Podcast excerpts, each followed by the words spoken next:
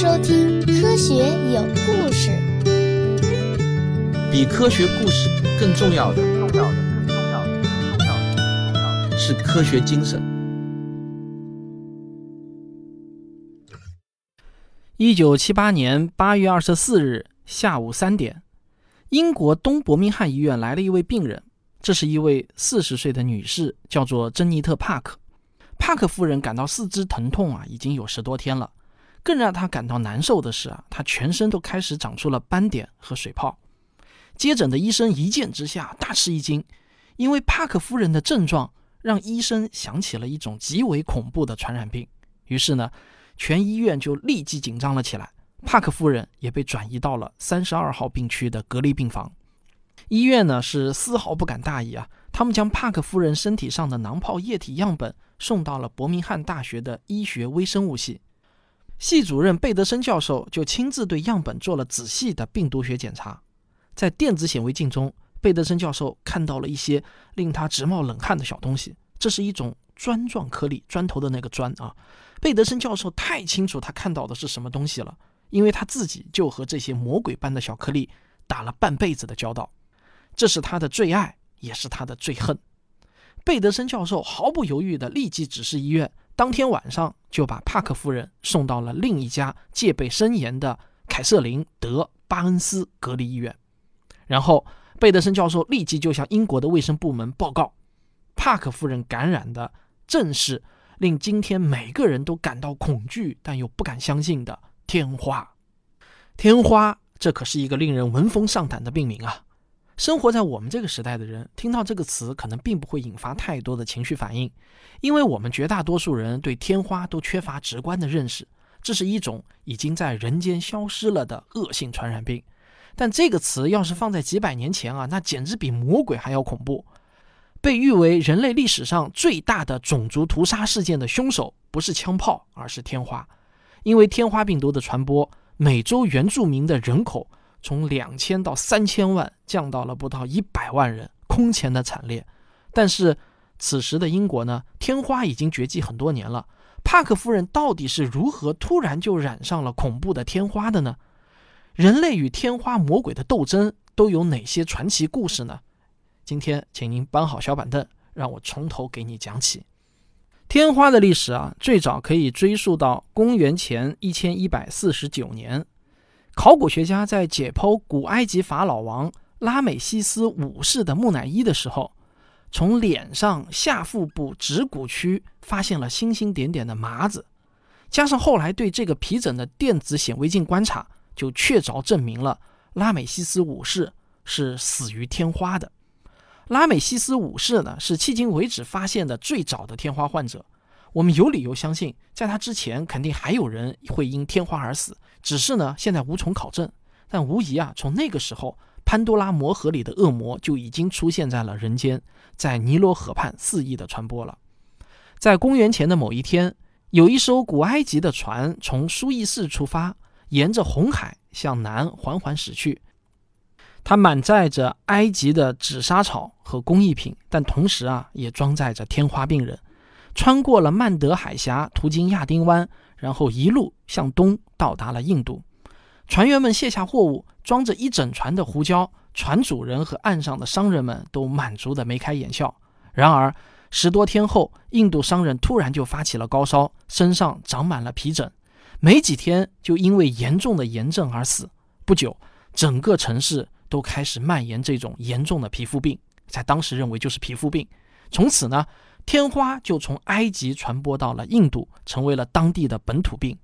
类似这样的事件啊，在历史上比比皆是。人类文明的交融总是伴随着军事行动和商业活动，而天花也在这些活动中迅速地向全世界扩散。公元一世纪，天花就从印度向东传到了中国的西南方，并且小规模地传播了起来。到三世纪的近代，发生了一次大流行，从此呢，天花也就扎根在华夏这片土地上了。反反复复的疫情残害了无数的生灵。六世纪的隋唐时期，中国、朝鲜和日本之间的文化贸易往来也越来越频繁。这期间，天花就传到了朝鲜，又传到了日本。另一个方向，天花也向西向北传播到欧洲。公元前四百三十年的雅典瘟疫，以及公元一六五年在罗马帝国肆虐的安东尼瘟疫，据研究呢都有可能是天花。到了六世纪后呢，有一些书籍就开始有关于天花的确切记载了。公元七世纪，阿拉伯军队沿着北非一路西征，到七一零年又征服了西班牙和葡萄牙，版图逐渐扩大的同时，天花也随之扩散。整个中世纪，欧洲都有不定期的出现天花流行，而到了十六世纪，天花已经在这片大陆上广泛的出现。当时的数据呢不太好统计，但是到了十八世纪，欧洲每年死于天花的人数啊就达到了四十万。十五世纪到十七世纪是地理大发现的时代，欧洲涌现出一大批著名的探险家，像哥伦布、达伽马、麦哲伦等等，他们为欧洲开拓了大片的殖民地。作为新发现的美洲大陆，在哥伦布触及这里之前啊，生活着土著印第安人。他们在墨西哥和秘鲁建立了阿兹特克帝国和印加帝国。虽然呢也存在纷争，但总体来说，印第安人当时基本还能掌握自己的命运。但是，一五二零年，西班牙殖民者闯入阿兹特克，打破了当地的平衡。他们带去的不光是战争，还有天花。之后的短时间内呢，就造成了灾难性的瘟疫。有些省份的死亡人数啊，甚至超过一半。征服前后的十年间，墨西哥人口从两千五百万骤减到了一千六百八十万。但这仅仅只是开始。美洲的原住民感染天花后的死亡率啊，高到令人恐怖。在天花的肆虐下，印第安人几乎被灭种。不光美洲，随着大航海时代的开启，非洲、大洋洲等等全球各地都出现了天花的身影。纵观天花的整个传播历史，它夺去了无数人的生命。虽然并没有确切的数字记录，但据估算呢，仅仅二十世纪就有超过三亿人死于天花。要知道，二十世纪初我们全球总人口也就不到十八亿而已。尽管天花在全球范围内如此肆意的传播，人类也不是束手无策。就在阿兹特克和印加帝国灭国的这段时间。在地球另一端的中国，也就是当时的大明王朝，有一种有效对抗天花的方法传播开来。这种方法就叫种豆树。根据记载呢，其实最早在宋朝就出现了，但是到了明朝就有比较广泛的使用了。原理啊很简单，人们通过长时间的流行史分析，运用简单的归纳法，就发现得过天花而幸存下来的人是不会再得天花的。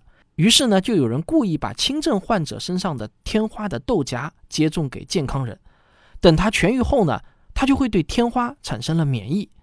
那一旦免疫之后呢，哪怕是遇到更严重型的天花，也是可以免疫的。这种种豆术从中国诞生，传向俄罗斯、土耳其，再传播到英国，然后再由爱德华秦纳医生改进成牛豆术。那这个故事呢，相信已经是家喻户晓了，我在这里啊就不展开说了。但是。这些方法无论多么有效，毕竟啊，它只停留在知其然的层面上，而且对于已经得了天花的患者来说，仍然是毫无办法、无药可医的。所以呢，要真正的战胜天花，必须要知其所以然，搞清楚治病的根本原因，那才是科学的正道。随着显微镜的发明和改善，开启了微生物学，科学家能够比较容易地区分细菌和病毒。细菌有一个完整的结构，通过分裂来进行繁殖。而病毒呢，其实只是一小片遗传物质，外面裹着一团蛋白质，它通过自我复制就能完成增殖。天花啊，其实也是一种病毒类型的病原体，比细菌小得多，因此呢，要到较晚才被提取出来。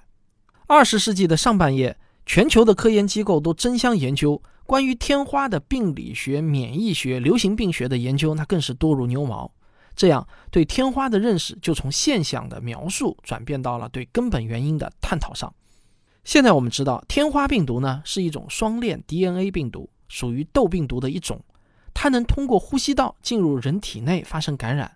大约在第三、第四天的时候，巨噬细胞很快就会被感染，并进入血液和淋巴结区域。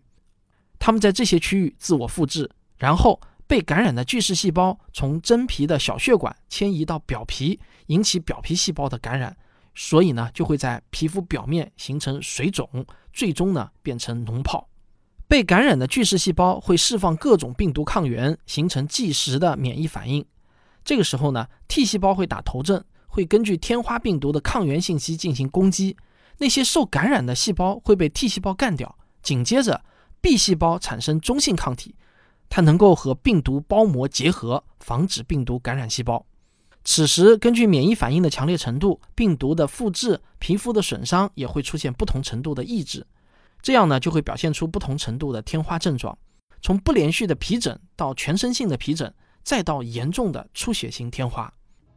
而从流行病学角度来看啊，天花变异少，只在人类中传播，没有动物宿主，这样就不用担心天花在动物界隐藏了。它的传染性虽然强，但是没有和病人直接接触的话呢，很难被传染。所以，只要做好隔离措施，就能很大程度上控制传播。另外，天花病症特别明显，皮疹很容易被识别，识别后对隔离工作就有很大的方便，不会有遗漏的病人。最关键的是啊，感染天花痊愈后不会复发，也不存在传染性，那这就是疫苗有效的根本因素。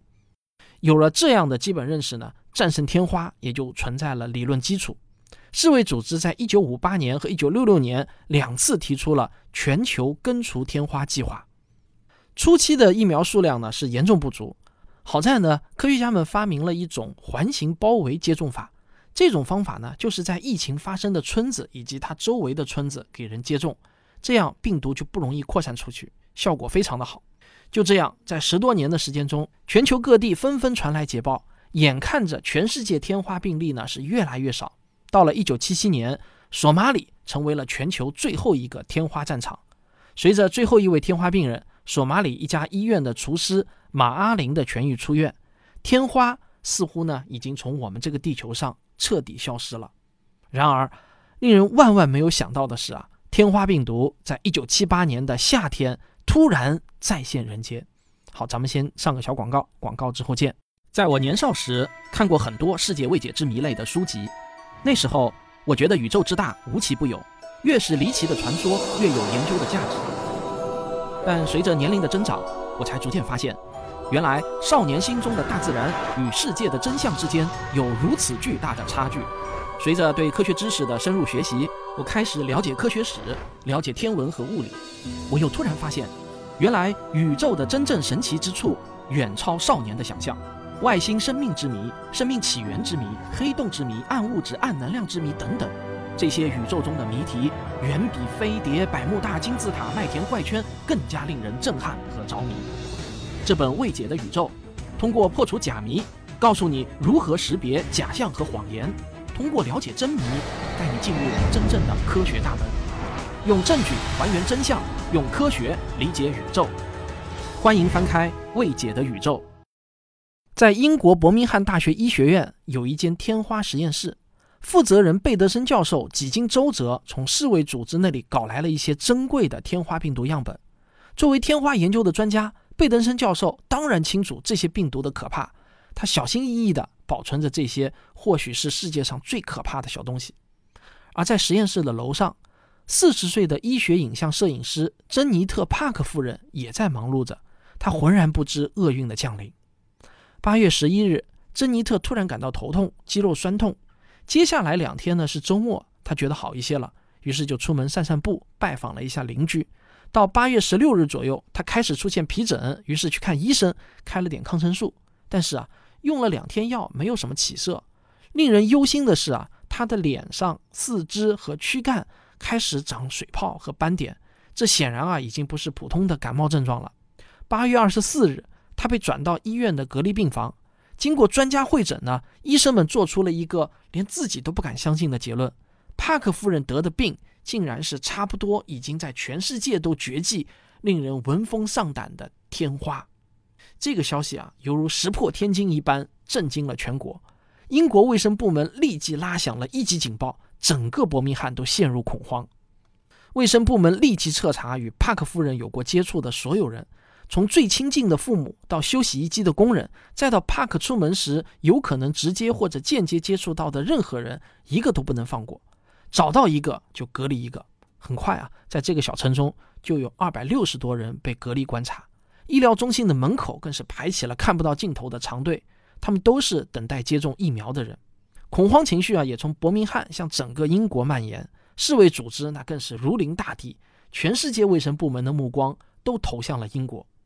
九月六日，当帕克夫人还躺在病床上呻吟，被天花折磨得不成人形时，那位从世卫组织拿来天花病毒样本实验室的负责人贝德森教授，在自家花园中自杀了。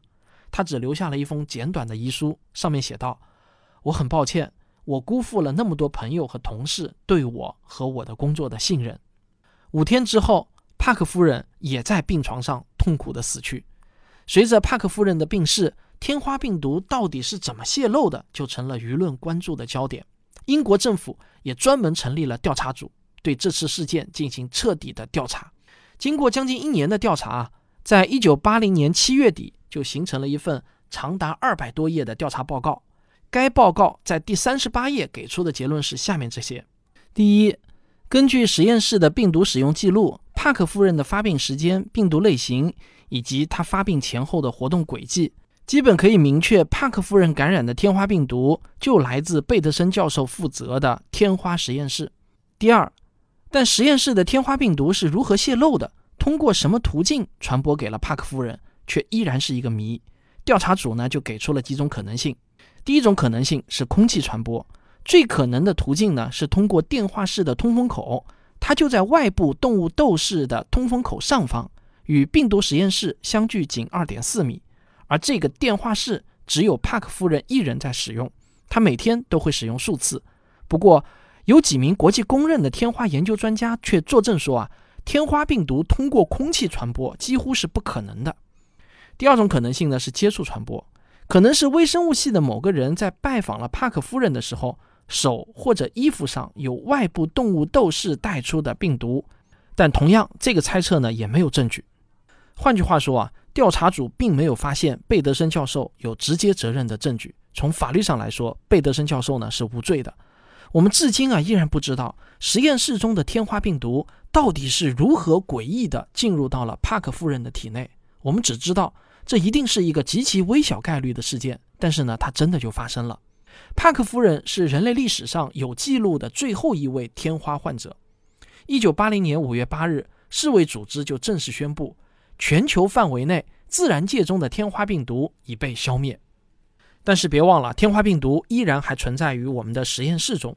人们就开始激烈的争辩，是否还要在实验室中保存这种造成了人类历史上空前浩劫的病毒呢？世卫组织就决定在一九九三年十二月三十日正式销毁病毒样本，但是在部分科学家的极力反对下，销毁的日期又被推后至了一九九九年的六月三十日。不过呢，到了这个日期啊，依然没能被销毁。直到今天啊，天花病毒的样本依然被保留在俄罗斯和美国的两个最高等级的生物实验室中。但是我们的故事啊，并没有结束。天花病毒的阴影其实从未真正的从人类的头顶移开。令人心有余悸的事件也是接二连三的发生。二零零四年的三月，人们在圣菲的一本有关美国内战医疗议题的书籍内。发现了一个内含天花皮痂的信封，这个皮痂啊，就是天花病人皮肤上的那些水泡干了以后脱落的那个皮屑啊，我们把它叫做皮痂。这个皮痂的主人呢，就是一位曾经接种疫苗的患者。二零一四年七月，美国国立卫生研究院的工作人员在位于马里兰州的一个实验室的纸箱里啊，发现了几小瓶被遗忘的天花病毒样本，这个实在是很恐怖啊。不过，更恐怖的事件呢，发生在二零一九年九月十六日下午，俄罗斯国家病毒学和生物技术研究中心实验室，也就是存放天花病毒的那个实验室，发生了爆炸，并引发了火灾。爆炸发生在该中心五楼的一间正在进行维修的卫生检查室。不过呢，好在啊，以上三起事件都是有惊无险，并没有造成天花病毒的泄露，再次感染人类。天花。这个在人间至少肆虐了三千多年的魔鬼，终于被我们人类所消灭。回顾完这段惊心动魄的历史啊，我忍不住就感叹，这是人类医学的一次史诗性的胜利。如果没有现代医学对病毒和疫苗的本质认识，我们不可能将天花病毒从人间彻底消灭。人类与天花病毒的战争，也是一堂最生动的现代医学课。有些无知无畏的人呢，总幻想着可以在不了解微观本质的情况下战胜疾病，甚至嘲笑现代医学是把人当成一个个细胞来看，不把人当成一个整体来看待。殊不知啊，没有对微观的认识，就绝无可能对整体有正确的认识。各种古代医学在与天花三千多年的交锋中，从未占到过上风。但随着人类发明显微镜，开始有了微生物学、病毒学、免疫学，这些呢，无一不是从认识微观开始，再到认识整体。正是科学和现代医学帮助人类在短短几十年内将天花从地球上彻底消灭。不过呢，我也遗憾地看到，天花是到目前为止人类消灭的唯一的一种传染病。从古至今流行的传染病，除了天花，其他的还都在威胁着人类的健康。而面对2020年在全球肆虐的新冠病毒，我们依然被打得措手不及，只有招架之功。现在呢，也只是刚刚具备了一点点微弱的还手之力，能不能奏效还说不好。这场疫情到何时才能真正的结束，现在啊还是一个未知数。我觉得呢，人类与病毒的战争必定还会长久的持续下去。我们现在唯一能依靠的武器只有现代科学。我的一点小小的个人心愿就是啊，医学的归医学，哲学的归哲学，玄学的让它归玄学。有些学问啊是管救命的，但有些学问呢可以管心理安慰。但是我们万万不可把它们混为一谈。好，这就是本期的科学有故事，咱们下期再见。科学声音。本期节目的文稿呢，是由我和科学声音写作训练营第三期的学员朱文亮同学共同创作的。通过这样一次共同撰写科普文章的经历，我想对他写作能力的提高，可能会比上很多堂课更有帮助。如果您也对我们这个写作训练营感兴趣的话呢，可以关注科学声音或者科学有故事的微信公号，我们会在年底发布第四期的招生简章啊，欢迎大家来报名。